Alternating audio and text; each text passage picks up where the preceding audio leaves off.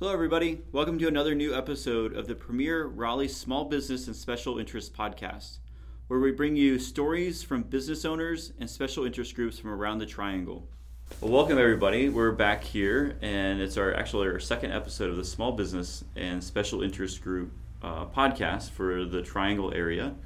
And with me today, we have Samara, and I followed her on Instagram a little bit, and what I really liked about her stuff is that it's all about expression. It's all about her being her and trying to convince, encourage other people to be them. This is kind of how I took it. Yeah, so, definitely. So tell me a little bit about yourself. Well, so my blog and my Instagram, I got started really mainly, honestly, to make like a side income.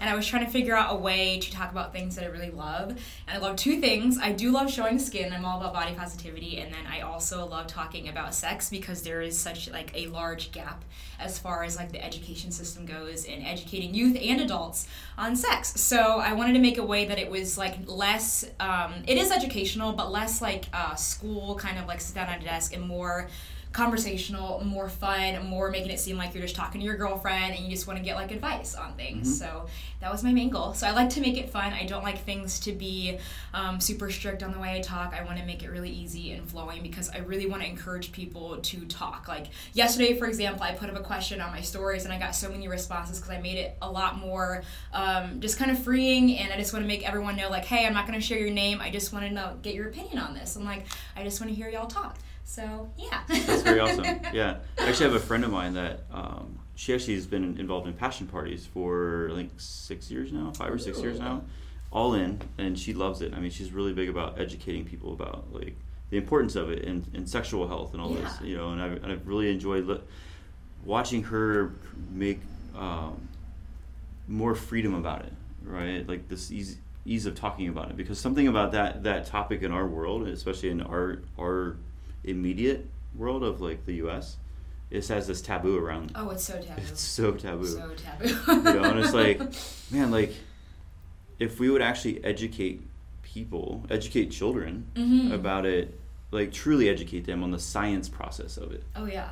Right? Sure. Like how much of the issues we wouldn't even have. That's so true. I feel like it has a lot to do with like, as far as learning outside of like college and high school goes, everyone always says for your brain, you either use it or you lose it. But I feel like that's also the same for sex education. I feel like it shouldn't stop at 13 or 16. It should continue into adulthood because things are constantly changing and evolving, and we should keep that conversation going because people are still learning and relationships change, and it's just like something that I feel like you should constantly learn about and talk about to, like, make yourself feel more comfortable about it. That's why, like, Adolf Huxley had and I don't remember the whole quote, but basically it was like, the man that walks out the door can't walk back in the door the same man. Oh, yes. I like that. Right? Because every day you leave, you're changing yourself based mm-hmm. on an experience that you had. So in that respect of continually to learn about sex education and about ourselves and about our body, mm-hmm. every day gives you a new experience. So that way, that means you can't stop learning about it, because you can't base your what you know about sex education on something you learned when you're 13. Oh, yeah. Where they're going, don't do this and don't do that and don't do this. Yeah. To something now when you're 35 years old and you're having a situation that you're having, I always call communication breakdown. I like that. It's something I work with in here a lot because I can show you the cube afterwards, but it's someone on the outside, like I'll be on the outside and I'll give people instructions to do on the inside, just tasks to do. And what I get to watch is what I say and what they do is completely different. Mm-hmm. But because you can't do it wrong, I don't stop them. So I get to watch people do wrong things all the time. Mm-hmm. But the crazy thing is how much breakdown happens between the instruction I gave them and what they interpreted me saying and what they decided to do or what they acted on, right? Interesting. So you see that, I can see that with couples where someone's more forward and someone's a little more shy or very more timid, right? And then the timid person's trying to tell someone that's more forward what they want or what they don't want, but the other person doesn't hear it that way, or vice versa, right? So that's what I call communication breakdown. Yes, I love that. Right? It's what we say to what the other person hears. Yeah. And it's so fascinating because, for an example, I had a gentleman that came in that had already watched my demo a couple times. He brought a new person with him, and she was in the cube.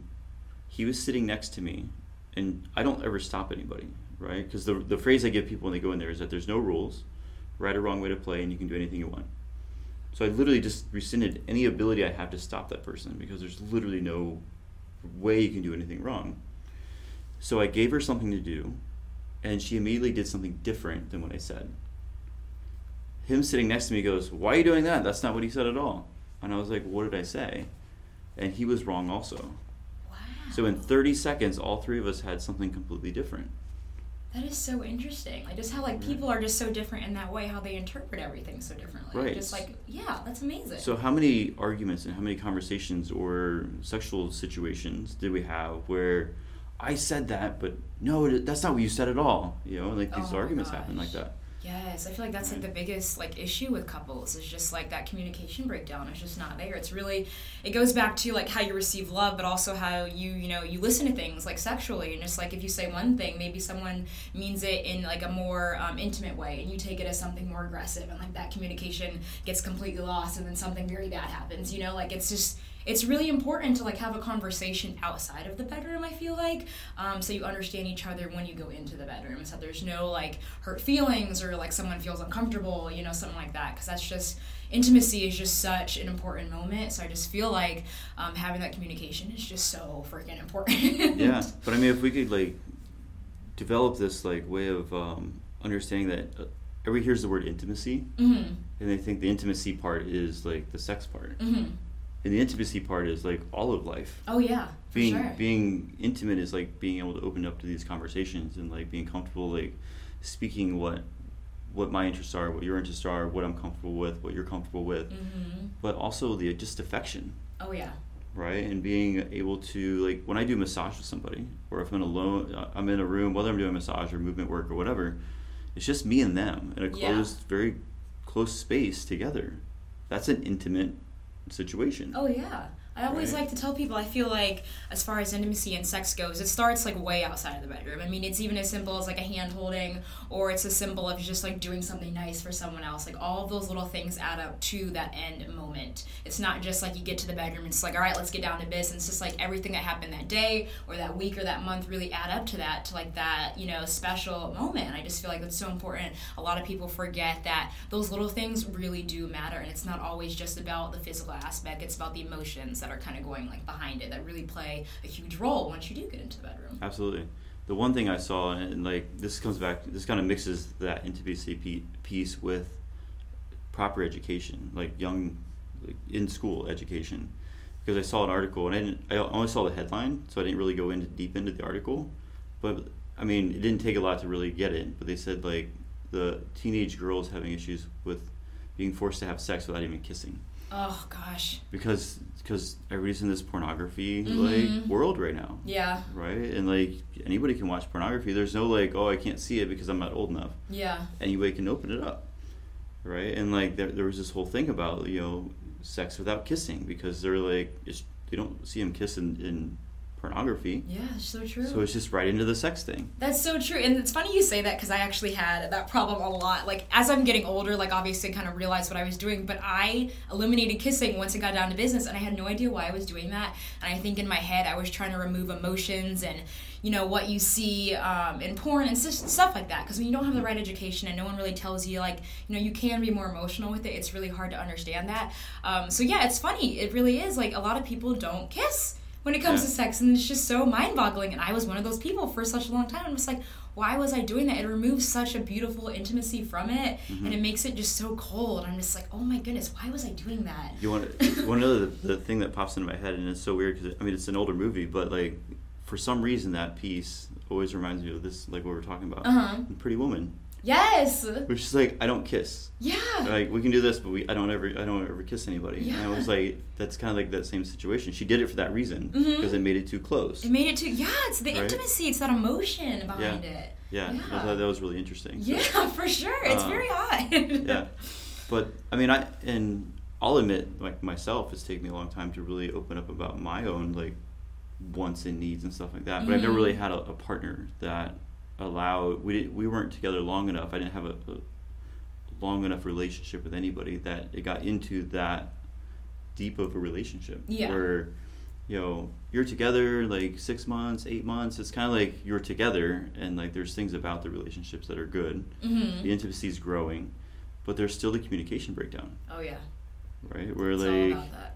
You know, situations where it was all like, oh, can you stop doing that? And, oh, I'm sorry. And like all of a sudden it was like, it's like threatening your ego almost. Oh, yeah. We were like, but I didn't really mean it that way. And all of a sudden it like almost ruins the moment. Oh, it ruins the moment. It really does. I was in a relationship for 2.5 years, and I feel like by the end of it, our intimacy level was just, it was terrible. Like the communication was not there. We weren't communicating right, and moments were being ruined. Because like sometimes you'll want to stop something. You'll be like, I don't want to stop completely. I just want you to change this. But then the person gets offended, or they feel like maybe they hurt you in some way. You're like, no, I just want to change this. But you really do lose that moment, and you lose the spontaneity. You just lose that intimacy in the moment, which it really sucks.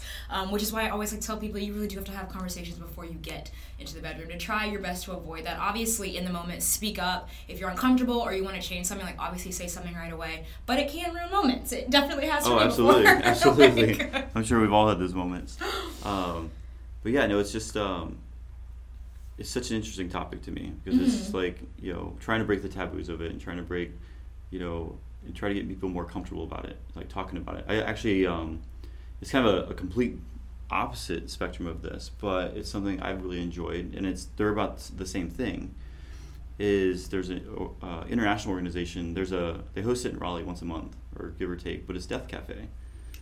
And they're trying to normalize the discussion of death and dying. Like, it's just like this round table, like, we sit around, have coffee, and have food, and we just talk about, like, this whole... And it's, like... I've never heard of this! Yeah, it's incredible. And I've gone 3 times now, and, like, your brain just literally starts... It's just normal conversation now. We're, like, we laugh about certain things, and, like, we're like, oh, that would be weird, or whatever. And it's, like, you just get normalized to hearing people talk about it. And the reason I want to use that example is because if we could normalize... the discussion of, intimacy, the discussion of our needs and our wants sexually, right? Then, is there a room for an organization that could do the same things that they're doing? I love that idea. Honestly, like the minute you said like death and dying, I was like immediately I was scared. It was just one of those things like, oh my gosh, I don't want to talk about it. Yeah. But like you're so right. Like you really should encourage.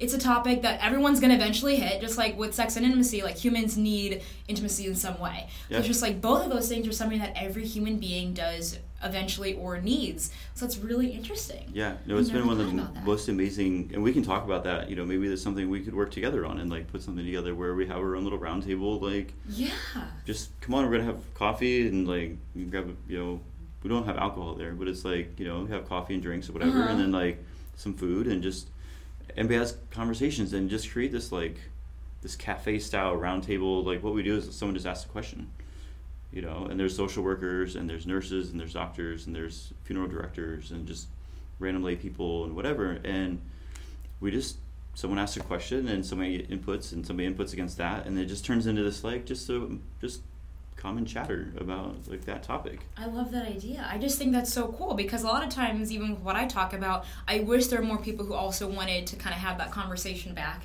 Sometimes I feel like I'm talking to myself when it comes to certain things. So I love it so much. People like really interact with me and like talk to me about it or ask me questions. I love helping couples or individuals. I like to get the conversation going because it's funner and also you learn from talking and asking questions. Like one person did this and it's like, oh my goodness, like that would help me with this situation. Just like it's so helpful to have a conversation, have a group of people who have the same interests and also have the same questions and like aren't embarrassed to like open that conversation, right? And it just blossoms. Like it's such a cool feeling because like the first time I went to the Death Cafe, I didn't really speak up much. I was like, I'm just gonna sit here and listen because like I feel kind of uncomfortable.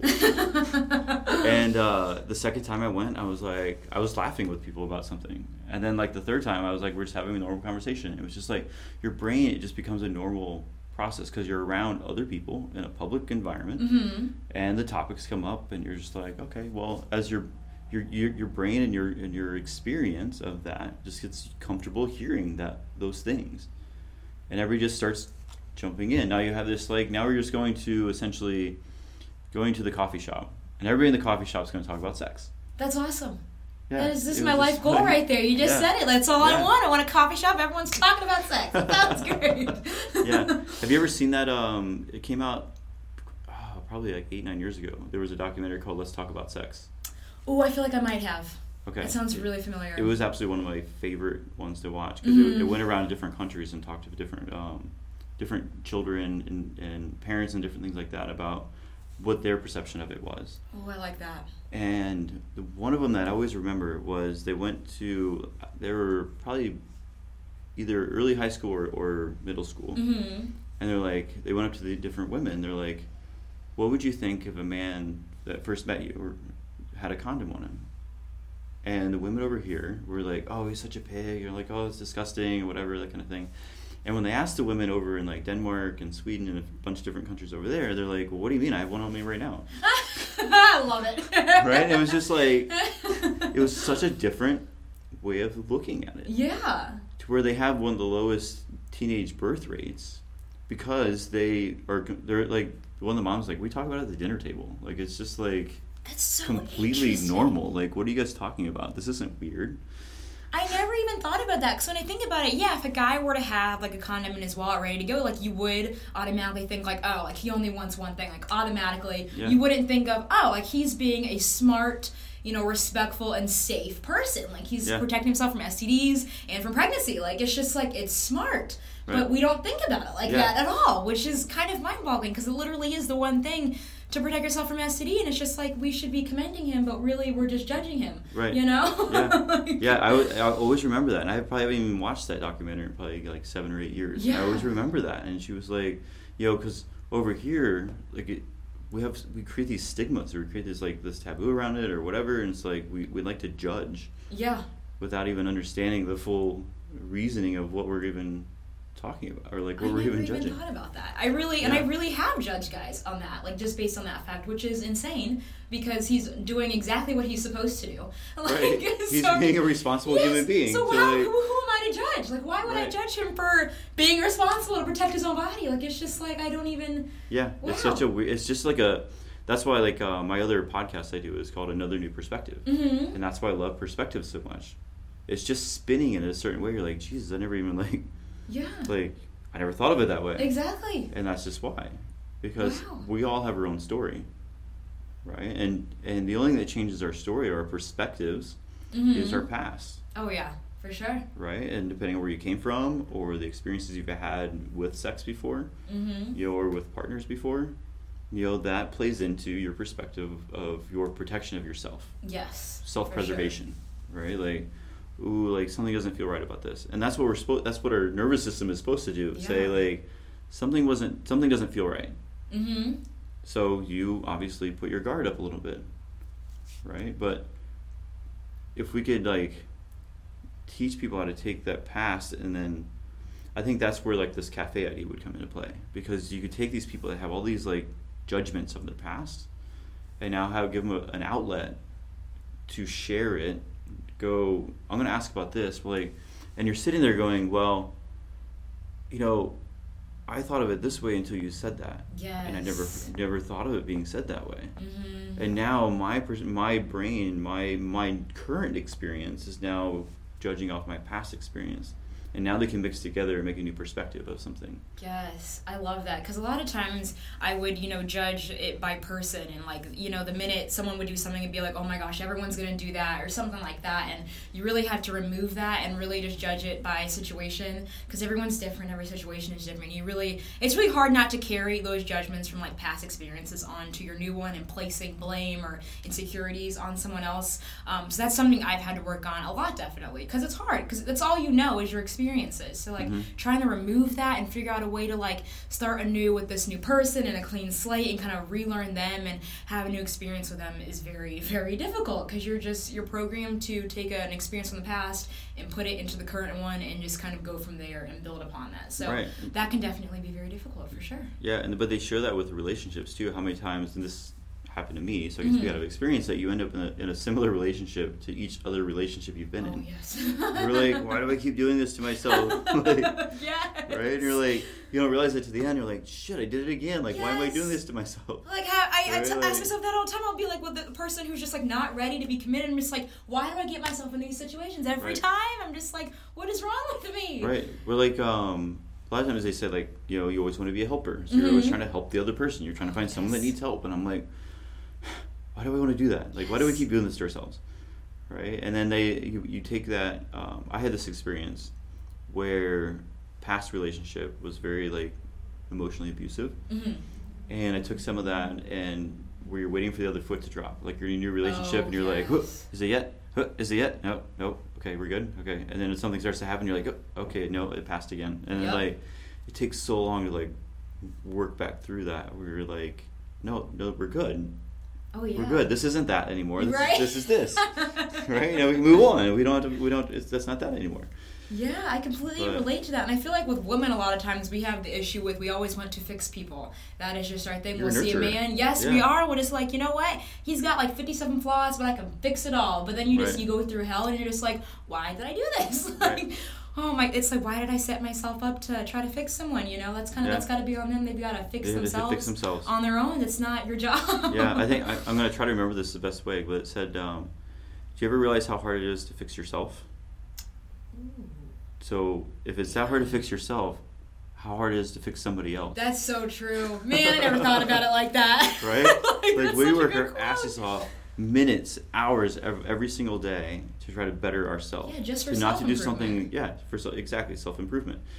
So if we spend hours or weeks or months trying to better ourselves, why in the world, in any thought process whatsoever, would we think we could change somebody else? That doesn't really change. My mind is just blown right now. I don't know why I never thought about it in that way. Because, I mean, that really does make so much sense. Like, every day, you know, we're trying to improve ourselves and get to our goals and stuff like that. We work our asses off. Right? It's like there's not enough time in the day or energy in one person to, like, take on, you know, another person. Like, fix someone else. Like, you already have to worry about yourself. Yeah. Like, there's just no time. There's people that see therapists for an hour a week for, like, 10 years. And they're not even close to being fixed. Oh, I love that. And we're trying to do it ourselves. We're like, I never thought about it in that way. So I always say it this way, is, you know, you've heard the phrase, you can't pour from an empty cup. Mm-hmm. Okay. So I've taken that and kind of spun it in my own way because it's true, obviously, but I have this phrase I use, and I use it in a positive way, other than people hear it sometimes in a negative way, but I say selfish as fuck, right? And it's not selfish in the fact that it's all about me. It's that make sure your cup is always full and give everything away that's overflowing. I love that. Right? That just is so good. Love yourself so much that your cup is just like pouring over.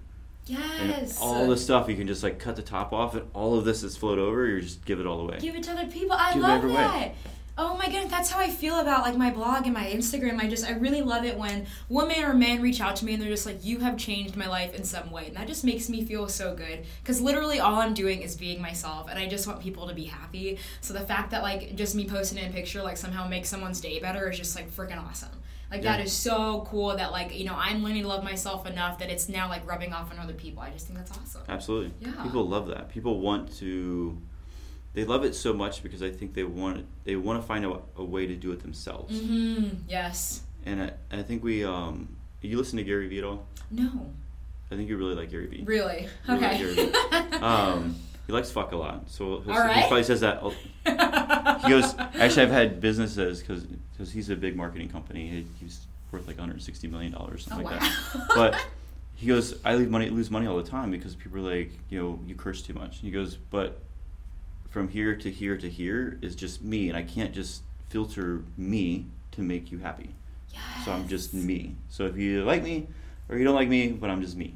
Yeah, and obviously he's still successful because he's still being himself, so it's working. Right. No, exactly. Exactly. But what he says all the time is that two things I really like is that he goes, the internet and social media hasn't changed us as people.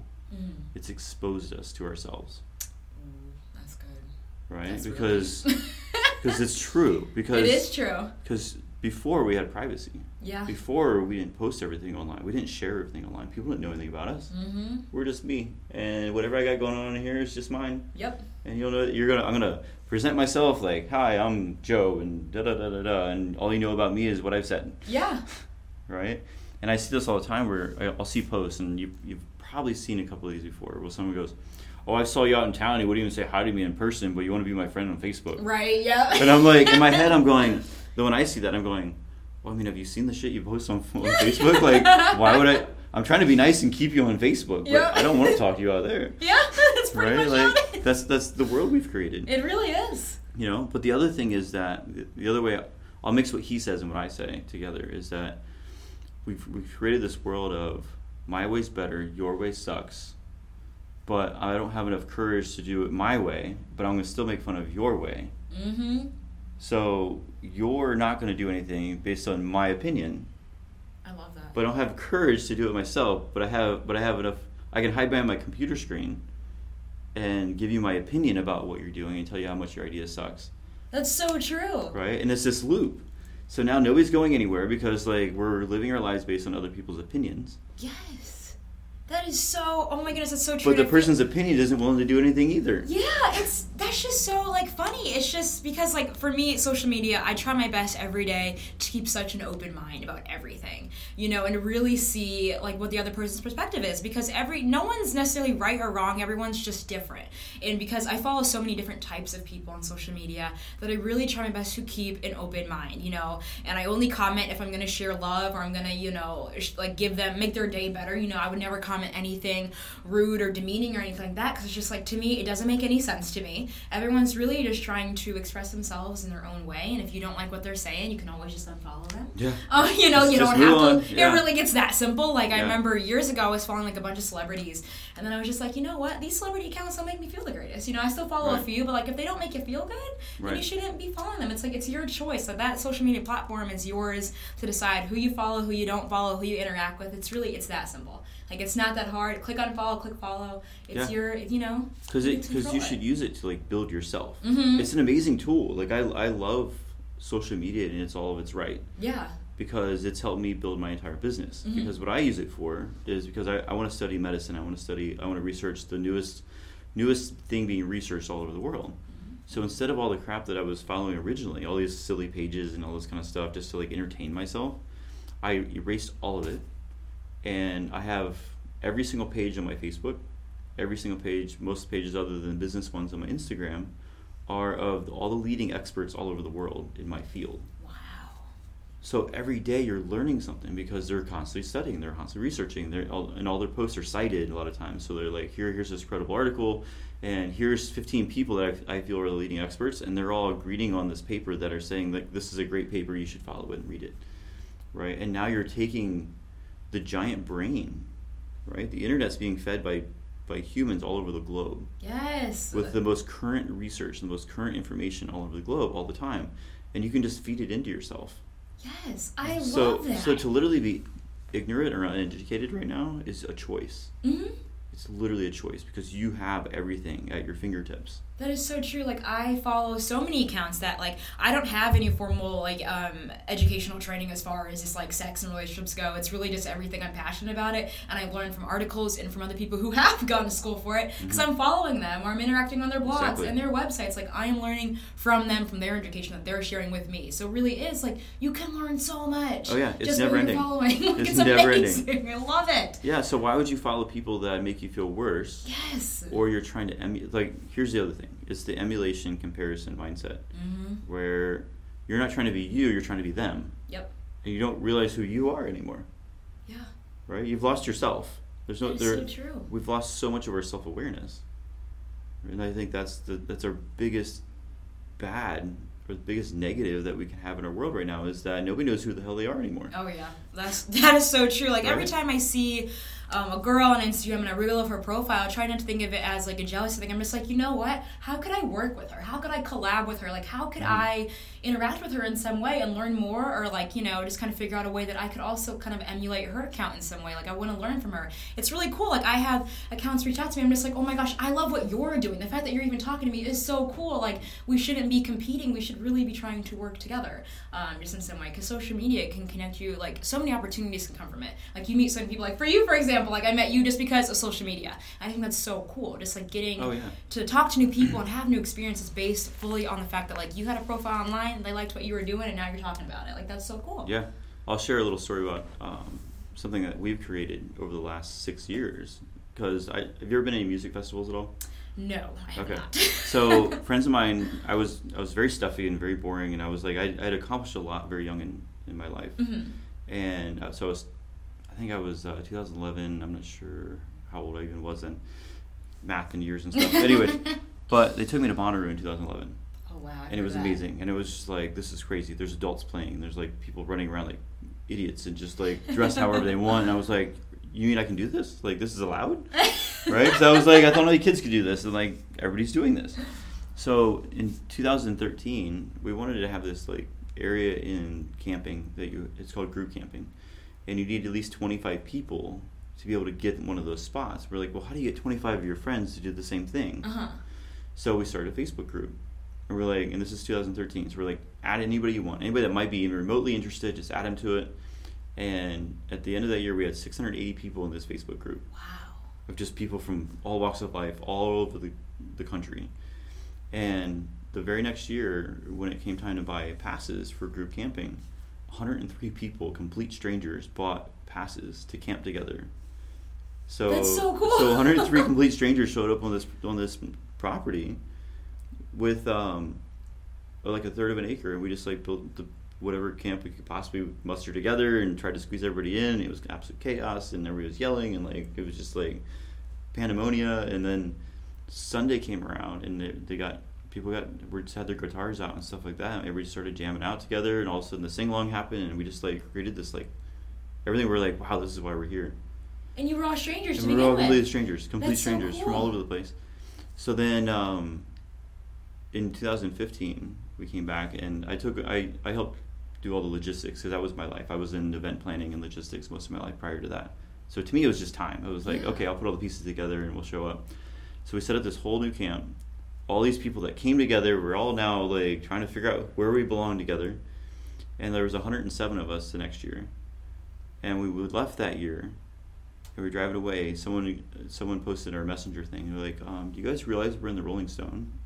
And in 2015, we're the best camp, the best camp set up at Bonnaroo in 2015 in the Rolling Stone.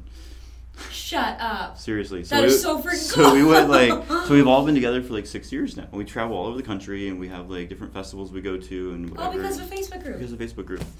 That's freaking awesome. Yeah. Because 103 people go, yeah, like, I don't know, it sounds okay. Let's try it. That's so cool. Just bringing people together like that is awesome, because everyone wants to have that connection, the human connection. And, they want to do something enjoyable with a group of people. And a lot of times, like, you can't find people like that might be in your immediate area. Yeah. But the fact that like all walks of life, all over the world, we all came together. And we have the craziest rainbow of people. That's so group. Cool. We're like in real life, there's no way I would ever walked up to you. Yeah. There's no way that we would have ever like crossed paths or like, connected or whatever. And now we're like, I don't know what I would do without these people. That is so awesome. Right? Like, they are literally family to me. Like, to have, like, they always say, like, have your network or your anchoring, right? You ever heard that in psychotherapy? Mm-hmm. Like, how big your anchor is, how big you can, like, expand yourself out. Because you have safety. Yeah. Right? So I'm like, man, I have 150 friends, like, all over the country that I can just, like, hey, I'm on my way in. Can I just crash on your couch? Yeah, sure, come on in. That is awesome. Just, like, oh, my goodness, I want that. Right? So, like... That's the power of social media if we can use it for unity. Yes. Right? And transparency and, like, building these relationships and, like, safety in numbers kind of thing. Right? So, like, I know it works, and that's why I support it. I don't demonize social media. I don't demonize the technology. But it's been created in such a way that we keep, like, individualizing each other. Yeah. Mm-hmm. We've become these individual bots. So I would say, like, you could... Like, the idea that you could stand in a group of 1,000 people and feel just as lonely as you are by yourself. Yes. That is so, so true. Because 1,000 people would be on their phone, busy doing their own thing in their own world, all standing in a group together. Yeah. Right? And rather than being, like, interacting and, like, actually socializing with each other. Like, it's just mind-blowing. Yeah. So you can literally take that. So, like, all of a sudden everybody connects, like, you know, LinkedIn has this, like, find everybody in the room, right? You can start adding them. Oh, wow, I didn't even know that. Yeah, so you can just hit, like, LinkedIn, like, find everybody that's in your proximity, like, within Bluetooth range, and you can just start adding everybody in the room. Wow. It's a really cool feature. I did not know that. So, like, in the idea that you can take 1,000 strangers and stand in a room and all of a sudden start liking, you know, connecting with everybody. Yeah. And now you're all connected. Wow. You know, that's so cool. There's all these, like, powerful things that we have. And the one thing I like, you know, Gary Vee talks about it, too. He goes... The internet's created this world of transparency, right? Where even the largest corporations in the world have to act like mom and pop businesses. Yes. Because you can get thrown under the bus that Yeah, you gotta be more personable. You gotta talk to the people. Yeah. You have to, or it just becomes like too sterile. No one can relate to it. They're just like, oh, you're just a business. Like, you don't get it. They gotta show behind the scenes. They gotta show people with their families, real life, like actually having emotions and not just being a big like corporate corporation. Yeah. Who are you? Like, yeah. Like I wanna work with another person. Yeah. They want to see the face behind the business. Yeah. Yeah. Exactly. Yeah. Well, the way I look at it too is that. Because we're trying to raise consciousness, right? Mm-hmm. We're trying to raise our vibrational level and like all this in our world and create unity and peace and all this stuff and love. And, you know, we're watching all this stuff happen with like the racial stuff mm-hmm. and, you know, the politics stuff and all this. These things are all coming out from our past. Yeah. And we're like, holy shit, like, why is this all coming out right now? But the way I look at it is that you have to flush the roaches out. The internet is flushing the evil out. That thought they were past it. Yeah. This happened 20, 30 years ago. They don't care anymore. Mm-hmm. But the internet does. Yes. So true. Right? And you think you're past it, but it's just flushing all of that out. Yeah. So when like we look at it and think it's like in a bad situation right now, but I look at it as going, you know, it's exposing everybody. Mm-hmm. And you might have been like a hidden racist or a hidden whatever, but like now you can't be because, you know, all it takes is, like, someone to start it, and everybody's like, yeah. And everybody's like, oh, I didn't know that about you. It takes seconds. Yeah, I mean, it happens to so many people. We've seen it all over the news, celebrity stuff like that. Like, it really does. It happens so much. Yeah, and I think that's where it's going to keep going. I think it's going to create this world of this connection, this unity between all of us, because it's going to have to. It really is. Right? We're all together anyway. Yeah. Like a lot of people might see social media as being like a bad or evil thing, but it's really, it's perspective. It's really how you look at it. It's how you use it. It's how you utilize it. It really is. Yeah. Because the other thing I would say too is like if we're protected by glass, mm-hmm. our phone screen, our computer screen, or a windscreen, it's not really us. Mm-hmm. Right? Because would you cut somebody off at the post office? Push them out of the way and stand in front of them. So true. Flip them off and then just stand right in front of them. It's that little comfort of the glass in your car. You're protected. They can't touch you. You're in your car. Some people have really tinted windows, can't even see you. Yeah. Like they just don't care. My girlfriend talks all the time. She's like, "This asshole that cut me off in his car that could have killed me. Yeah, is going to not him specifically, but could be. Mm-hmm. He's going to walk up to me and try to shake my hand later, or like try to be all cordial and kind to me. Oh yeah, that's so true. But in his car, he was trying to kill me. Yes. Oh my gosh, because right? I feel like everyone's probably cut someone off like once in their life, but yeah, I would never just like cut someone in line at the post office or shove someone out of the way in the grocery line or something like, because that's just rude. But like you're in your car, you feel like you're protected, you know? Like I'm in my car, you can't touch me. Yeah. I'll do whatever I want. I never even thought about it like that. Yeah. The glass, but your phone and your computer's the same thing. That's why you have trolls and stuff. That's why everybody's like, they share everything they want to share. Yeah. It's like, boom, I'm gonna say what I want to say, and they don't think anybody's gonna, I can say whatever I want. Mm-hmm. And like Gary jokes about this all the time in his stuff. He goes, because he talks about like living by other people's opinions. Uh-huh. And he goes, you're afraid to share your stuff on social media, your business stuff or whatever, because of what Fatty Pants 42 over in some other place, some other country around the world saying about you that you'll never see in your entire life. It might even be a real person. It might be a bot that's saying, like, you suck. Yeah. Right? And you're like, oh, I suck. Like, oh. And then, like, all of a sudden it's all terrible. And, like, you have no idea who that person is or if they're real. Exactly. Like, I just, like, for me, like, I just don't care anymore. I'll go post pictures without makeup on, with makeup on, like, looking a mess or looking good. It doesn't matter. Like, who cares? Like, I just don't. I kind of got to the point in my life where I'm just like, I don't care what people think about me. Like, you love me or you hate me. Either way, you're going to have an opinion, but I'm not going to worry about your opinion. Yeah. You got to do what you love to do, That was a big change for me. I turned 40 in June. Mm-hmm. And it was like this, I was already not letting it bother me for a long time. Yeah. But something about 40, it was just like, whew, like... Yeah. All right, I feel good. Like, you just have this lightness because they're like, why the fuck did I care in the beginning? Yeah. To begin with. And I saw this... it was on Facebook one time. It says when you're 20, you're worried about everybody thinks about you. Yep. And when you're 40, you start to not worry about anybody thinks about you. And when you're 60, you realize that nobody gave a fuck about you at all to begin with. That's so true. Right? You're like, what the hell? Like, this entire time, nobody cared to begin with. That's so true. You see older people who are just like, they just don't give a fuck anymore. I'm just like, I just want to be like that right now. I just not want to give a fuck. Like, right. They dress however they want. They say whatever they want. They're like, yeah. That's all it really is. It's just like, eh. Like, why can't we all just be like that? It's like, who cares? Like, right. Well, here's the thing. So I'll share this talk with you because it really hit me because I was always like, trying to be not egoistic, mm-hmm. right? And like chase my ego away and like just be like about everybody and like help everybody. But this guy who's a Swami and kind of like a mystic, and he explained it this best way. He goes, but see, here's the thing, is there's the true ego and there's the false ego. The true ego protects us. The false ego can destroy you. Ah. So the false ego was created by man to foster materialism and consumerism. Mm-hmm. And buy more, I need this, I need to show off. That's our false ego. That's not us. Mm-hmm. That's something that was created by us. Wow. So when you, one of the stuff I was learning about, they said the more you learn about death, you know, in the process of your whole life, the quicker the ego leaves, because it knows it came from nowhere and it's going nowhere. Wow. I never thought about it like that. Right? So, but I hadn't ever heard anybody break it apart into the true ego and the false ego. Mm-hmm. The true ego is about love, compassion, caring, unity, like for each other as humans. It protects you. Because mm-hmm. the most power you get, and this has been a huge learning lesson for me in the last year of my life, is that I was trying to be mentally strong, and like, yes. oh, all those kind of stuff. But your power and your courage doesn't come from your mind, it comes from your heart. Man, that was deep. That was good. Heart. That was real good. You can get as strong as you want. You can think as much as you want. You can be as smart as you want.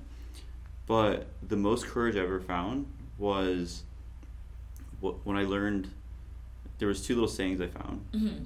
and it really hit me. It was that the power of love is infinite, and the head bows to the heart.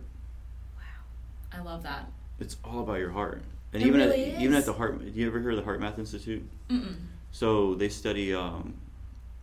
Dr. Joe Dispenza is the guy that, I don't know if he runs it or if he's like a big part of it, but they're actually able to measure the electromagnetic pulse from, or the energy from us, from our heart specifically or from our head specifically. And the energy coming off our brain can go 2 to 3 feet out from your head. Wow. And the heart energy, measurable, can go 2 to 3 miles away. Oh my gosh. That's insane. And they're saying like the pumping of our blood is the least important piece of what our heart does. Wow. It's part of the rest of it.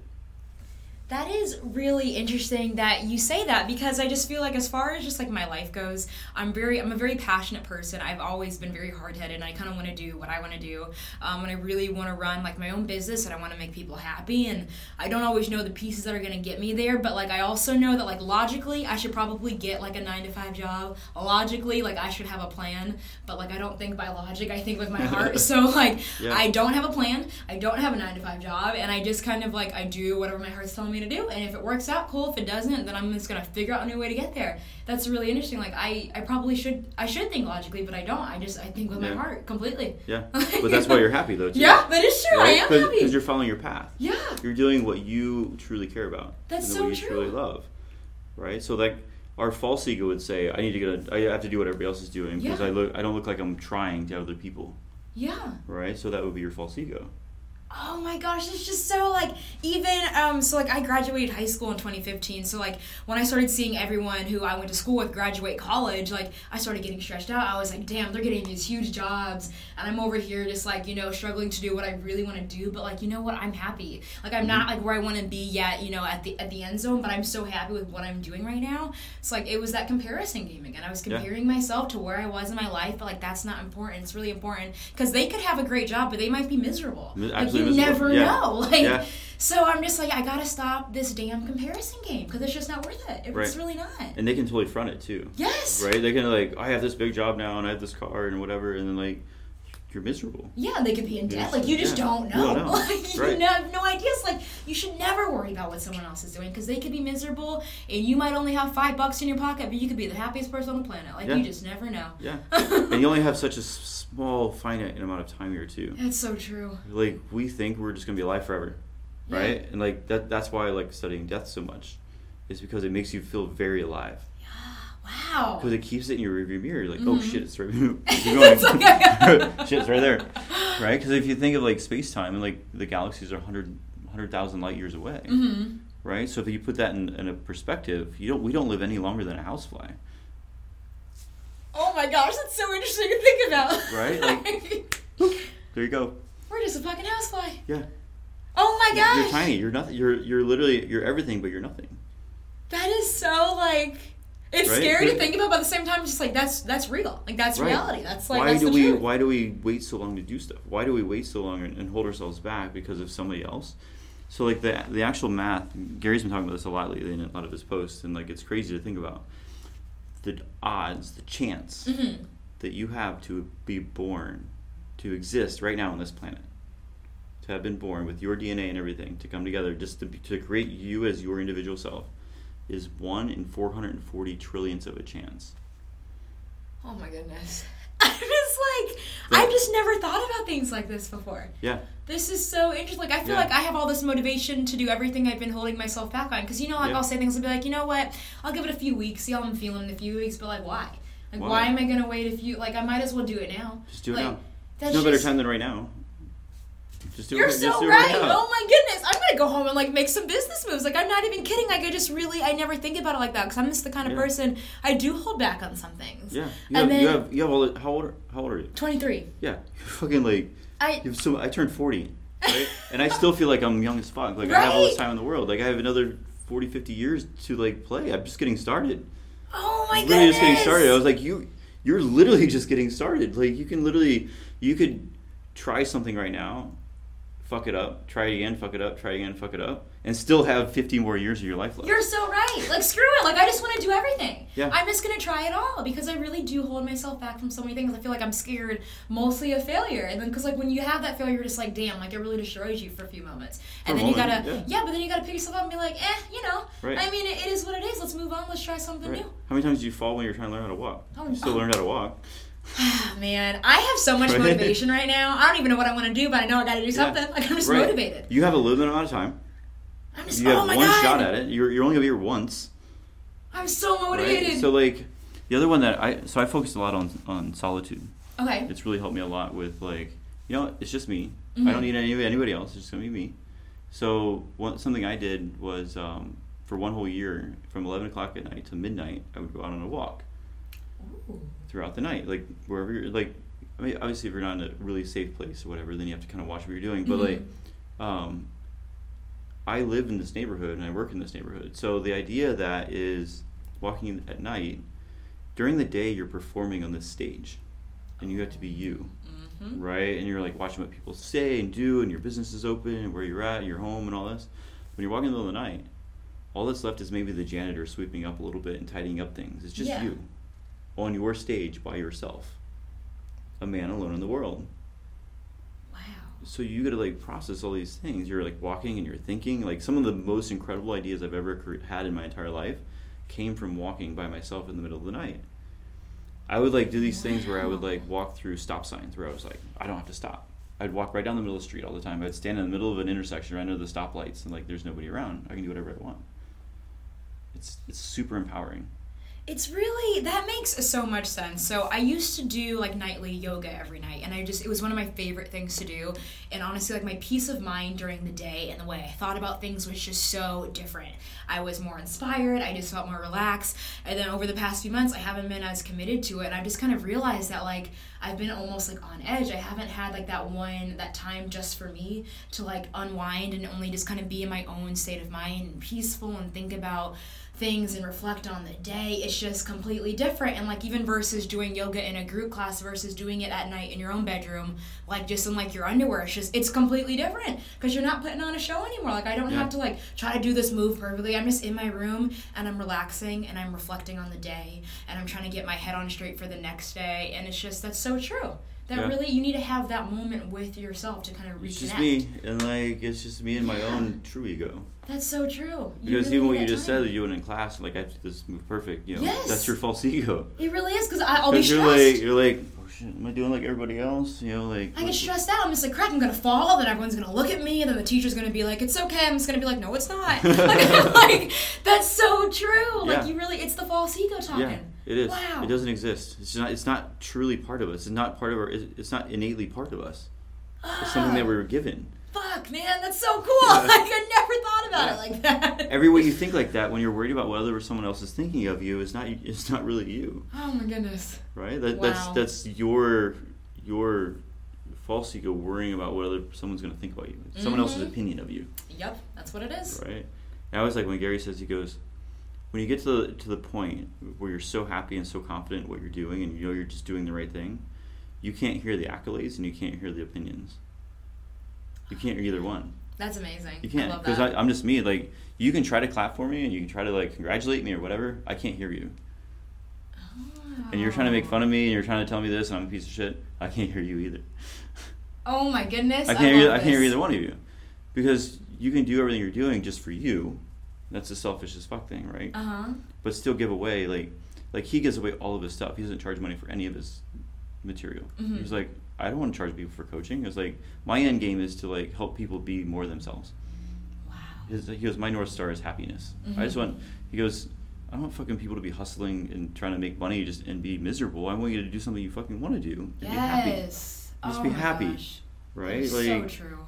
You know, so it's like, if you get to that point where you're just working to do your thing, I've been doing this for 11 years now. Mm-hmm. 5 years of like, I'm wondering if half of Raleigh just thinks I'm a fucking lunatic because I'm just like, I'm just doing my thing and I do everything completely not normal whatsoever. Yeah. Because I'm building my own thing and I don't care. And I'm like, I wonder how many people go, Jesus, he's still going? Like, what the hell? When he's ever going to give up? And I'm just like, yes! But I don't care. Oh my goodness, I love that. The whole give up thing, I love that. I don't care. Because like, you just don't, and that's great. That's like the way it should be. I don't need you to make me happy. Yeah. And to tell me that you're happy for me. Yeah. And I don't care if you tell me that you don't think I'm worth, like, that I'm a piece of shit. Yeah. I don't care. I just need to be more like you, because I'm telling you, I feel like that's the point in my life I'm at right now. It's really trying to block out the noise of everyone telling me what they think I should be doing. I think that just, it drives me nuts. Yeah. Because I'm just... What are they doing? I know, and I'm on my own path. You're trying to say that I should do this differently, but you're not fucking doing anything. I honestly... Exactly, and I feel like a lot of it has to do with people being scared to kind of take the risk themselves. So when they see you taking that risk, they're just like, well, that's stupid, you know? And I'm just like, you know, I have the guts to take this risk and do what I think is right, and I think that's awesome. I think I heard this in a talk, and it was actually from a psychiatrist. So like it's more like, I found it is more like truthful. Yeah. And I feel it myself, because as soon as I say this, you might actually understand what I'm saying. Uh-huh. Is that the more comfortable you become with yourself, the more of someone's insecurity they feel when they're around you. So if they're insecure and you're confident, they feel even more insecure when they're around you. That is so true. Right? They're like, oh, I don't know. Like, I'm trying to like say things, but I'm like really like I can't match your level of confidence, so now I feel worse about myself. Oh my gosh, that's so true. I feel like that has a lot to say about women too, just in general, even with like as far as appearance goes, and then just emotional stuff too. But I feel like women being around other women sometimes feel insecure. When you see a confident woman walking in the room, it's just like. It's just this that feeling of just woman, like, you're like, ooh. Yeah, you're like, damn, like, why do I feel bad about myself now? Like, she's a completely nice person, but like, I feel like shit. Like, it's crazy. Yeah. There was this article, I think it was in Forbes, and I was reading it, and they said they asked a bunch of women CEOs, that have made it, like women that have made it, and they're like, what was the hardest thing about becoming successful? And their answer blew me away. It says, other women. So true. And I was really like, it's so crazy. Like, but I did a video about it, and I'm not throwing women under the bus whatsoever, because like fucking men were like, nobody's any better off, because we just like beat the shit out of each other all the time. We're like, your way sucks. Your way sucks. I don't have any confidence doing anything, but your way sucks anyway. And it's like the video I did. If you imagine that, when you're learning how to walk. And all the adults around you are going, come on, you can do it, come on, you can do it. And they're encouraging you, and they're like, they're helping you, and they're like, guiding you and stuff like that. And you eventually learn how to walk. But what world would we live in right now is if our whole life, us as adult to adult going, I like what you're doing, keep going. Yes. You're doing awesome. I want to help you. If you need help, let me know. I have some friends that might be able to like help you move along. And we live in this world of mutual encouragement. Yes, encouragement. From every person. So every adult, every human is simply just encouraging the other person to keep going. Yeah. Instead of the other way that we do, where we just beat each other down. Yeah. I'm like, it just boggles my mind. Like, where could we be? to build each other up. I mean, that's so true. Like, I always try my best to, if anyone needs help with anything, like a girl reached out to me yesterday. She had just started a new Instagram account and just started her blog and everything. She only had one follower, and I followed her, and I was like, hey, if you ever need help on blogging or something, like, let me know. Like, I'd love to help you. I'd love to, you know, give you any encouragement you can, or if you need tips or advice, like, I'm here to help, because I just feel like that's what I want someone to do for me. Like, I've asked people for help before. I'm just like, oh my gosh, I don't know how to do this. Like, can you help me? And to, like, have someone be like, no, just because they only want to be the one successful. It's kind of, it's sucky. Yeah. Like, we should be building each other up, because they can help you. Like, their audience could become your audience if you work together. Right. Like, it's just, it's really weird. Yeah. Well, there's just like, we come with these weird labels and terms of things now, and like, I don't know the new one right now, other than like Gary was talking about the way, like it's called like by Big Poppy. And it's like, I know, I was like, why do we call it a poppy? Like, it's such a weird thing. Like, how did this even come about? I haven't looked it up yet. Like, I'm sure it's Urban Dictionary or something. But the whole idea is that instead of each of us taking the time to build our building bigger, instead of building my building bigger, I'm going to build it so high and crush everybody else's building so my building looks the biggest. Yep. And I was like, why the fuck do we do that? Like, we keep doing it. We keep, like... Nobody has the courage or I don't know, the endurance or the perseverance to just focus on yourself and just build your biggest building as big as you want, and then like everybody else build their buildings as big as you want. Yeah. Right? But don't tear somebody else's building down just so you can look bigger. Right.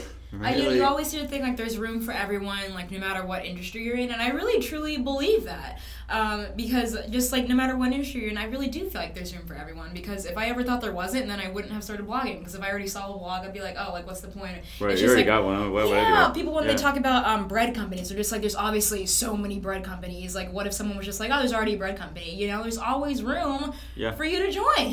Well, like, the idea of social media right now, too, is because the market...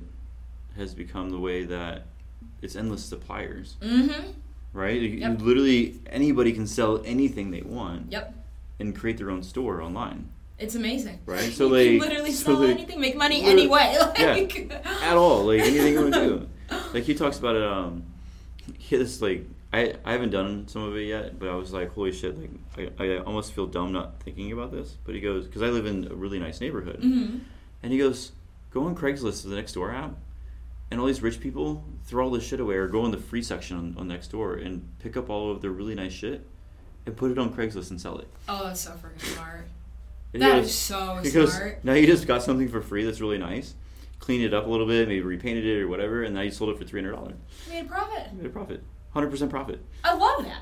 That's so smart. I was like, why don't more people do that? There's so many nice neighborhoods around the area. You just go on, like, you know. Go in the free section on Craigslist. Go in the free section on the Nextdoor app. Yes. And all the nice neighborhoods in the Nextdoor app, and go, oh, you're giving your like, this fancy thing away that you don't want anymore because you have 4 of them. Okay, I'll take that. And you're like, now I got it for $50. We're gonna for. Oh man, I love that. Right? And I was like, shit. It's like I feel dumb now because I didn't. Think about that. There's always a way. You can just so many ways. The internet has allowed us so many different ways. I love that about it. I really do. That's why I'm just always, you know, when people say like they're kind of struggling to find a job or anything, it's just like, you know what, if you're struggling, kind of make your own job in a way. Yeah. You really can. You can create whatever job you want. There was someone told me about this because he's on the Nextdoor app. He has a business where he bought this portable steam cleaner, like an industrial steam cleaner, and he goes around and he steam cleans people's public garbage cans for them. That cleans them all the way out, so they're all nice and clean. Smart. They're not stinky or anything like that anymore. And he gets like $20 or $25 a garbage can. And now he has his own business.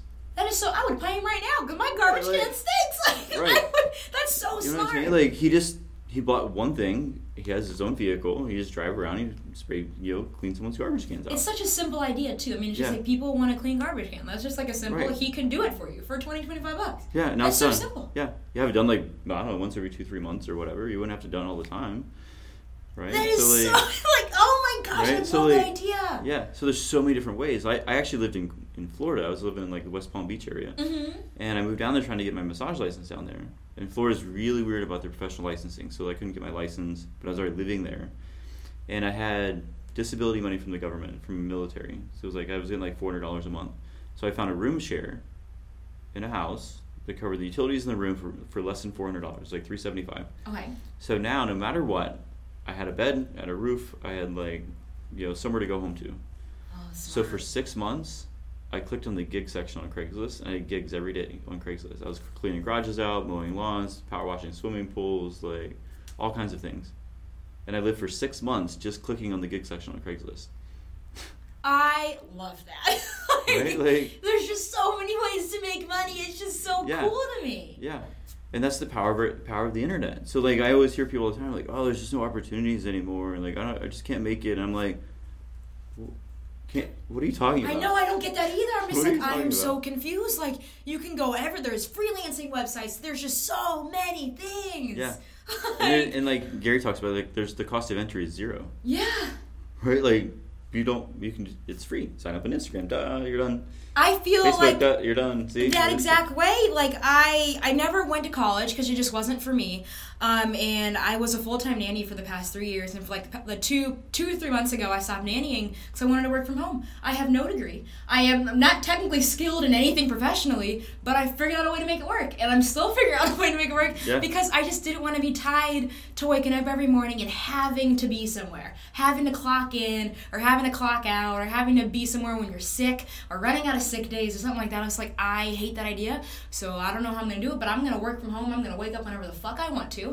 And I'm just going to make it work. Like, that's the true essence of entrepreneurship. It's that simple. Everyone's just like, I would love to work from home. I'm just like, then fucking do it. Like, you don't have to tell me. You can do it. Anyone can. It's so true. And I totally get, you know, I'm not going to say, like, any, you know, we say anybody, and really anybody can, but, like, once you start having a family and there's other risks involved and stuff like that, you know, it does make it harder. You do have to think about, you have to think about the family. You have a house, you have, like, a car, you have, like, you know, you have a couple of kids, you have your wife, like, holy cow, like, now you're trapped a little bit. Yeah, it's a lot. Right? That changes the whole dynamic of things. But before that, like... that's the stage I'm in right now. I'm in the before stage. Right, but see, right now you have all the risks, you can take all the risks you want. Yes, and if I fail, I'm only, you know... It's just you. Yeah, I don't have to worry about a kid yet, or, you know, a husband yet. I'm just like, it's okay, I failed, but I can pick myself up, it's just me, and I can figure it out. Yeah, you're like, okay, that didn't work, that sucked. Yeah. Right? And then, like, every time you get... I always call it, like, you get hit in the head with a brick. You're like, Jesus Christ, I didn't see that one coming. You're like, all right, whew, okay, we're going to shake that one off and keep going. And we're just going to keep moving forward. Yeah. That's what and it's rough. And, like, there's a guy, him and I started doing a couple of podcasts. He owns Triangle Imports. He was the first one that I did the podcast, podcast with. Mm-hmm. And we did a second one on just entrepreneurship because he grew up as an entrepreneur with his whole family. His dad was one. My dad was one. Right? So I was in it. I've been in some sort of business understanding of something since I was 6 years old. Yeah. Right, and I grew up my whole life that way, and so did he. So we did it the other night. It got super heated because we did a 2-hour podcast on just entrepreneurship and like I bet it was the dark sides and the light sides and like you know because there's a huge group of people that like he said like 9 out of 10 startups fail. 99% of people that start a business will fail. Right, and like that's real data. That's like information, but also the dark side of that is the number of suicides in entrepreneurship. It's very dark. Wow. Because you don't know where you're going, right? Yeah. Do you know where you're going? No. It's fun because we're like, I always say like, we're playing these strings. It's like you're painting the universe. Yeah. That's entrepreneurship to me is that here's your reality and you have all the pieces you can possibly want to use. All the resources. You have the internet, you have yourself, you have your own willpower, your perseverance and like all these things and like, we're going to add a little bit of this, and like, okay, we got to erase the top. We're going to add this onto it, and that looks nice, and then we're going to add this. And like, the more you keep going, the more it keeps adding to it. Yes. Right? But it's still, you still have no idea where the end is, because the end would destroy you. You said find the end zone, but would you be happy if you found the end zone? Oh, that's a good point. Right? That is such a good point. You're enjoying the journey. You're enjoying the molding. Yeah, because I don't know where I'm going. I'm just kind of moving forward in a direction. So most people look at point A to point B, but in entrepreneurship, do you really want point B? No. Oh my gosh. What would you do when you got to the end? I know. Well, what did you do? Right. That's so true. I guess I'm glad I don't necessarily have a point B. You know, I'm just kind of moving forward. You're forming it. You're building it. You're just like. And it changes as you go. Like 1 minute I think, and the next week it'll be something completely different. Yeah. You got to move and that's fine. Change. That's pivoting. Yeah. You're just gonna keep. I look at it as like think of like a slow moving avalanche, right? And you're climbing up through it. You're able to like push through the avalanche. This is the resistance of life. right? And you're walking up the hill through the resistance, right? And you're going, I could stop, and then like the resistance pushes you back, takes it with you, and that's our feeling of loss. That's our feeling of like, I'm just not worth it anymore. This isn't worth it anymore. I'm done, and I'm gonna go with it now. Yeah. And that's us leading to the end, right? But there's nothing saying you can't keep going through it. Then every once in a while you get to what I call base camp, right? So you can't climb to Everest in one shot. You have to go to different base camps. So I don't know if you've experienced this yet. I know he had the other day, and like I have. We've been in it for over 20 years too. But you've been in the weeds for a long time, and you're just like fighting the resistance. You're just like just fishing through it, and pushing through it, and pushing through it for so long. And all of a sudden you wake up one day and you walk in your living room and you're going, how the fuck did I get here? Right? It's like, it feels like someone turned the ride off. Uh-huh. Where everything's just calm and it's peaceful, and you're going, oh shit, okay, well, let's reassess, see what we got. Yeah. You know, but you can't stay there, because this is still moving. Oh wow. You can't stay there very long. You can stop and assess and realize where you're at and go, all right, take a breath, take a breather, see where we're at, what do we got? But you have to keep moving. Wow. As soon as you stop moving, then it starts to take over, and it's going to push you out of base camp the wrong way, and you're going to go back where everybody else is. Yeah, you just got to keep moving forward.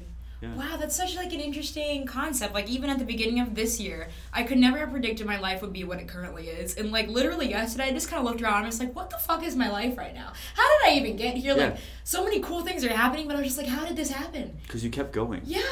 I'm just like, this is amazing. The universe wants you to keep going. It doesn't want you to lose. It wants you to win. Yeah, you just have to keep pushing forward. You have to keep pushing forward. I've probably had more losses than wins this year, but like it doesn't feel that way because I just keep going. And like because the wins are amazing. Yes, they're so amazing. The wins are so incredible that you forget about all the losses. You really do. You're just like, why did I even like beat myself up over that? Like, why did I take a whole day to like mope around when I could have just been like, you know what? It is what it is. Let's keep going. Let's keep going. Wow.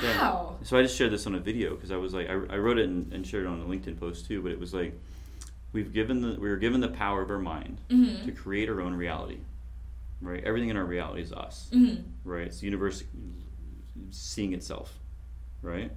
So the creative process takes a really, really long time, but the printer, the universe, has unlimited ink and toner. You can literally print anything you want. I'm loving all these analogies. Right? You literally print anything you want. But usually by the time someone creates something and starts the printing process, they got tired of waiting for the printer to print, so they moved on to something else. So you never stayed with something long enough to allow the printer to print. Mm-hmm. Right? Because the printer is very slow. Yeah. It takes years depending on what you're printing. How big is your ambition is equal to how long the print job is. Right? Because like if you have a really, really big goal, it's going to take a really, really long time to print it. Yeah. Right? But here's the other problem, is that just like any other printing, is that the size of the print job or what you're printing and like the color and like how many pages it is and everything like that is what you're charged for. Oh. What are you willing to pay in sacrifice? Oh my gosh, yeah. To achieve your dream or your print job. Yes. Right? Wow, that is so good. Yeah, right? That's literally what we're doing. Like, what are you willing to give up to get to where you need to go? Like, what right. are you? Wow. Yeah. You already know what you want to print. Mm-hmm. And you already know that we can print it. Yeah. And it's going to take a really long time. But you also have to pay to print it.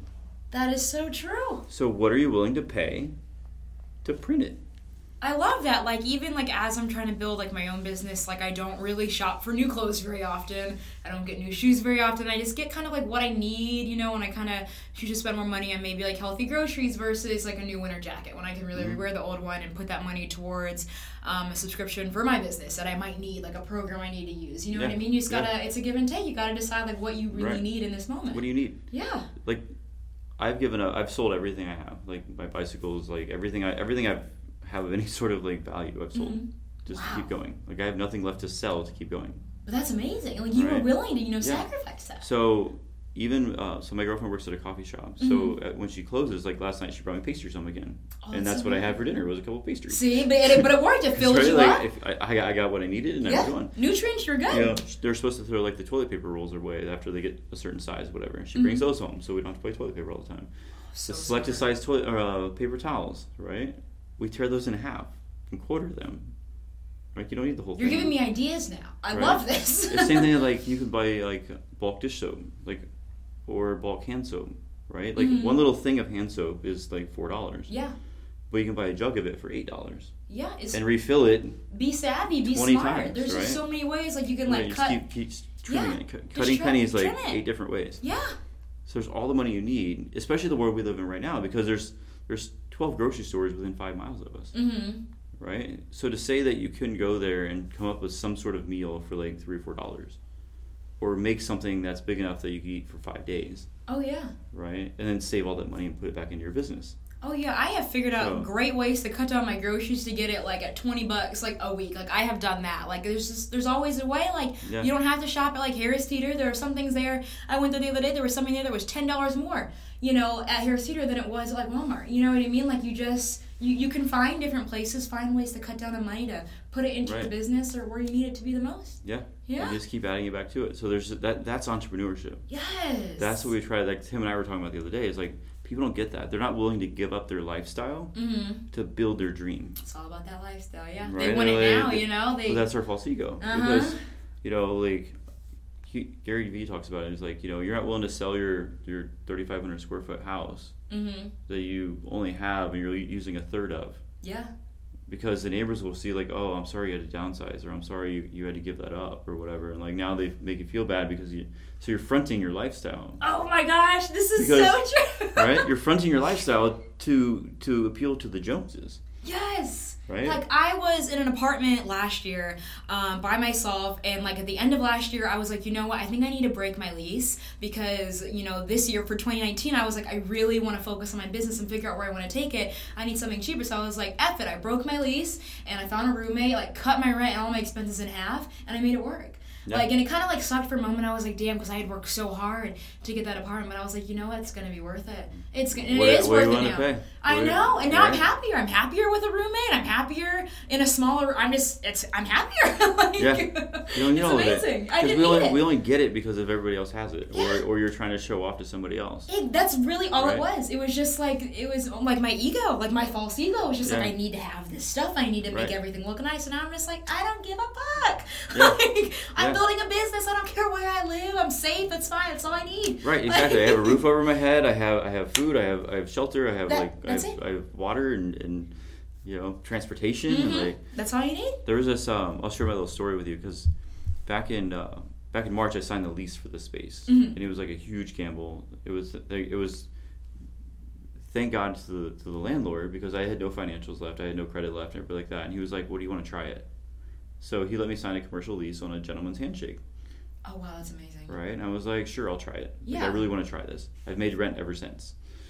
Right? See, it's calculated risk. It's like, you just make it work. Cause I love stories like that. You know? But it hit me like this one time. I was out back. We had the grill going. I was drinking a beer. My buddy was there. And, like, my girlfriend's inside, and she was working on some stuff. And, like, you know, we have a beautiful home. I live a 3-minute walk behind my office. Dude, yeah, that is amazing. Like, I literally live in this, like... such a blessing. Oh, my gosh. Right? So I was like... But it hit me, and it was the weirdest fleeting moment of gratitude. It was the craziest experience because I was, like, so cognizant of it. Because it hit me, and I was like, holy shit, I am so poor. I'm so broke, right? Because all my money went into this. I was like, I really can barely even buy the food that we're putting on the grill, right? And then in that same fleeting moment, I was like, but Jesus, look at all the stuff I have. Yes! Right? It was like, in that exact, like, it was like... whew, like, 1 second, it was like, I went from, I am so broke, to, like, but look at all this stuff. Yeah, because it's like, it's really how you look at it. It's just like, damn, like, you know, my bank account sucks, but, like, also, life is kind of freaking amazing right now. Like, I'm so blessed. Like, my office is right here. I've got this beautiful home. Like, it's just, it's really about how you look at it. Yeah. You know, because you've achieved so much, like, already. Like, that's just so cool. Yeah. Like, it's only going to get better. Yeah, exactly. Like, it was amazing. I was just like, I don't know. Like, I don't know where this whole thing's going. Like, I have no idea. Like, I'm just going to keep walking because it's been amazing. And, like, maybe you'll feel this one, too. I was listening to I listen to a lot of content.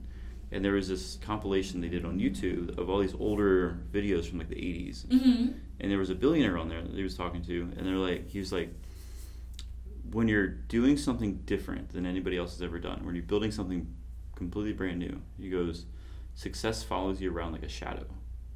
Oh, wow. And I was like... because I feel these weird things all the time. I'm like, how the fuck did I get that?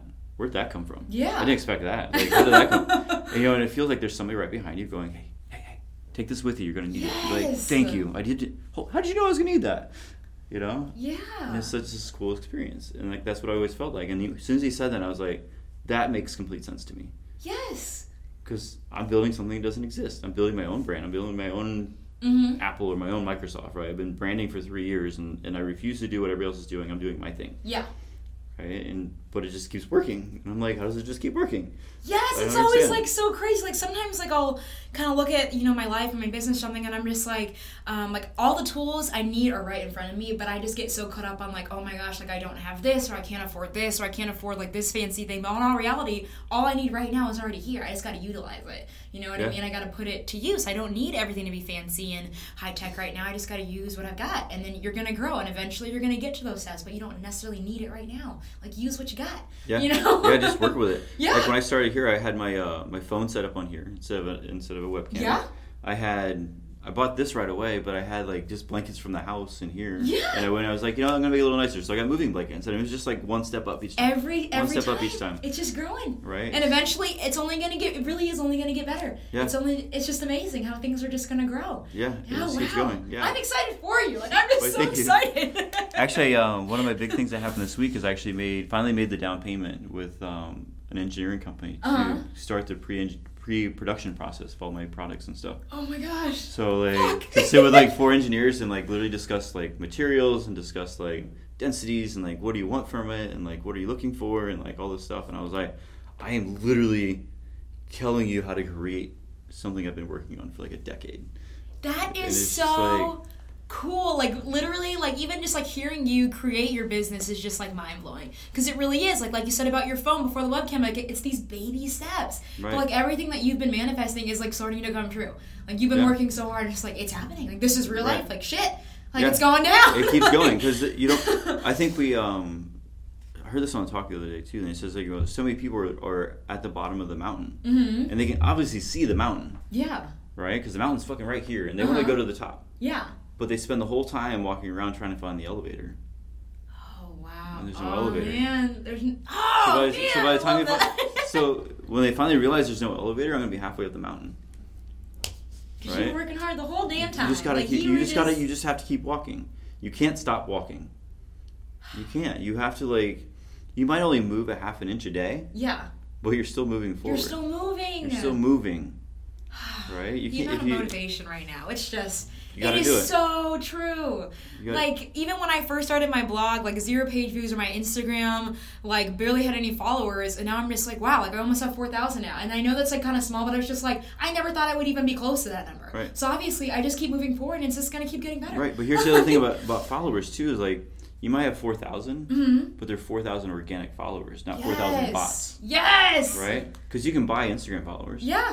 You can have 10 million right now if you want to. Yeah. How much you want to spend. Mm-hmm. I can go to the front page of Google if I want by paying to get on the front page of Google. Yep. Right? And maybe I will someday. I don't know. But I went from the 51st, like, average ranking on Google to 17 on my own. See, there you go. Right? Like, just because I just kept fucking doing it. Yes. Consistency. Right. Like. So that's what it's like.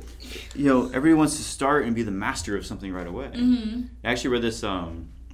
It's a book, Sapiens, and if you ever get a chance, I like to listen to it. It's a great book. It's narrated very, very well, and it's a brief history of humankind, mm-hmm. and it takes us all the way back to the zero, and, like, walks you through, like, all of us, and, like, and it really messes your head up, because you're like, holy shit, we've really been doing the same thing to each other for 50,000 years. Wow. The same shit we do to each other about beating each other down and, like, all this kind of stuff. It's like it's literally the same thing we've done for, like, tens of thousands of years. Wow. I'm like, you sons of bitches. Like, you haven't figured this out by now? Like, it doesn't work this way. Gotta get our act together. Right? Like, Jesus, why are we so mean to each other? Yeah. But they said, like, because Homo sapien means knowing man. Uh-huh. And he goes, I really think it was misnamed, because it should be practicing man. Ooh, yeah. We don't know shit until we practice it. Yep. Right? Mm-hmm. You gotta fail once to understand what you did. You know what I mean? Like, and keep learning from that and knowing it, and that's how you master it. Yep. You create this path of mastery, right? So I remember this ties back to the solitude thing, where I said I take my walks and stuff.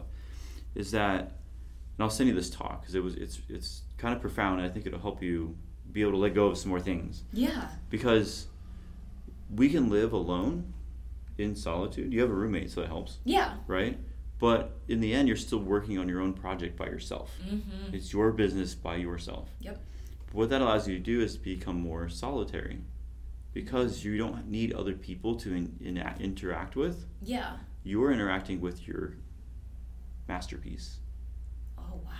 Right? So you're creating this creativity of this relationship between you and what you're creating. And you have this interwoven relationship with you and your work that fulfills the need you have for other people. Wow. And that's such an amazing way to think about it. Because I've done that. I was like, I've been on my own for so long, right? And it's not like, I still love all of my friends and stuff like that, but there's some people I haven't seen in years. I'm like, they're like, I haven't even heard from you in a couple of years. Like, but I realized I was so lost in this puzzle and so lost in what I was building that I got so lost in it that I realized that everybody else is just, and they're gone. Mm-hmm. And one of the best quotes I saw that I really liked, it says, "It doesn't matter how long it takes you to achieve your goals and dreams, because time will pass anyways." Oh, wow. That is so true. Right? Oh my goodness. It's going to go either way. Yeah. So you can either stay working on it your entire life and let it be part of the time passing, or you can just worry about your time's passing and just not do it at all. Oh, I love that. That is such a good quote, man. It's going to go anyways. It really is. Right? You get one chance. Like, you're the sheer fact that you're here is mind-blowing. The math of that alone. The time we have here is like so finite and so small, and you can literally just we can die tomorrow. That's so true. So like, why are we thinking like we're gonna live forever? Wow. And you have so much time left. I know. I have so many things I want to do, and I'm just gonna do. I'm gonna stop holding back. Yeah. Because I definitely feel like I have been. Right. I'm just gonna say F it. I'm just gonna go for it all. Yeah. Like, I know you have all this confidence. I was like, holy cow, you can like just totally like you can take it now and just like fucking blow it up. Yeah, that's what I want to do. I'm so excited right now. Yeah. Oh my goodness. Wow. Yeah. Motivated as heck right now. God, I really enjoy this podcast. Yeah, it's me actually too. One of my favorite. It's actually been one of the most amazing things I started, right? Because I just get to keep learning more about people, and like it's actually helped my communication style a lot too, because I've gotten better about sharing myself and being more me. Oh yeah, I bet. You know, but meeting the people I get to meet now. Yeah, that's so cool. Incredible. We get to talk to and interview different people, and that's so And we're all awesome. Here in the same city, too. Yeah. So we're like, we'll do this whole, like, all right, everybody's on my podcast, let's all just meet up together and we'll have a drink sometime or something. See, that's so cool. Yeah. You know, you're building a community just from the podcast. Right, like, exactly. I mean, all these communities are being built. It's so cool. Yeah, very cool. All right, well, I think we'll end it right here. Cool. We'll have so many, we could probably talk for hours. Oh, yeah, probably. Which is amazing. So, but thank you for coming. You're so welcome. Yeah, and I'm sure I'll see you again soon. Yeah. All right, thanks. You're welcome. Thank you for listening. Stay tuned for our next episode. If you'd like to share your story, you can contact me at anothernewperspective101@gmail.com or by phone at 984-212-4308. Have an amazing day.